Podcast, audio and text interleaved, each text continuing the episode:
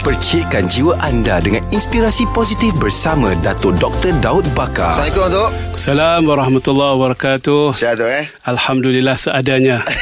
Alhamdulillah. Bertemu lagi Tok Bertemu lagi sekali lagi. Ya. Ah, Itulah topik kali ni Kita cerita pasal e- ego Tok Ah, ego besar tu skop dia tu. Hmm. Ah, itulah. Soalan saya tu Ego ni penting tak Tok untuk kita Perlu ada ke Atau ego ni harus dikikir terus Daripada diri kita Ego ni satu sifat yang biasa. Mm-mm. Semua orang kena ada ego. Mm-mm. Ego satu perkara yang biasa, Mm-mm. tapi luar biasanya adalah bila ego itu memadamkan kita punya keadilan, kita punya ketulusan dan kita punya amanah dan sebagainya. Mm. Jadi kalau ada sikit-sikit ego itu biasa, rahim okey, okay, okey. Tapi kalau ego telah menjadikan kita orang yang tidak nampak kebenaran, tidak dapat memberikan oh. pengiktirafan manusia, itu ego yang sesat.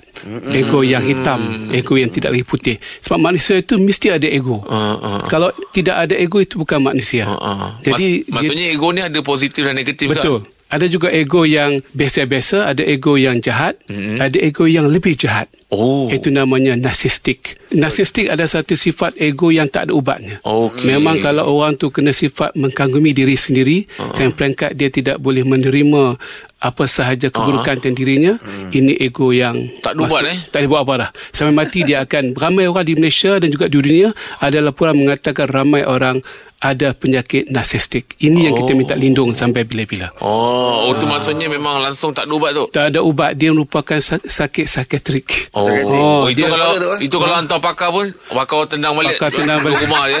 Tak tenang Buat kampung bagilah. Buat kampung lah Tok Jadi pakar akan membuat nasihat yang cukup tajam Ah. kerana ini bukan penyakit biasa-biasa. Ego oh. boleh diubati. Okey. Ha, kalau tengok orang tu ego ada harapan lagi. Mm-hmm. Tapi kalau dia peringkat yang narsistik, yang mengkagumi diri sendiri, mm-hmm. yang tidak boleh ditegur, oh. yang merasa idelah terbaik dan mengharapkan balasan yang se- se- sebaik mungkin, ganjaran yang sebaik mungkin, mm-hmm. ini peringkat yang bahaya. Bahaya. Oh. Jadi kita kena pastikan kita boleh ego sikit-sikit tak apa. Ah, ah, ah. Tapi jangan bersikap ego yang melampau. Ah, okey Ah, baik tu. Terima okey, kasih terima banyak kasih, tu. Tok. Rakan Inspirasi bersama Dato' Dr. Daud Bakar setiap Isnin hingga Jumaat jam 6.45 pagi bersama Jeb, Rahim dan Angah di Pagi di Sinar. Menyinari hidupmu.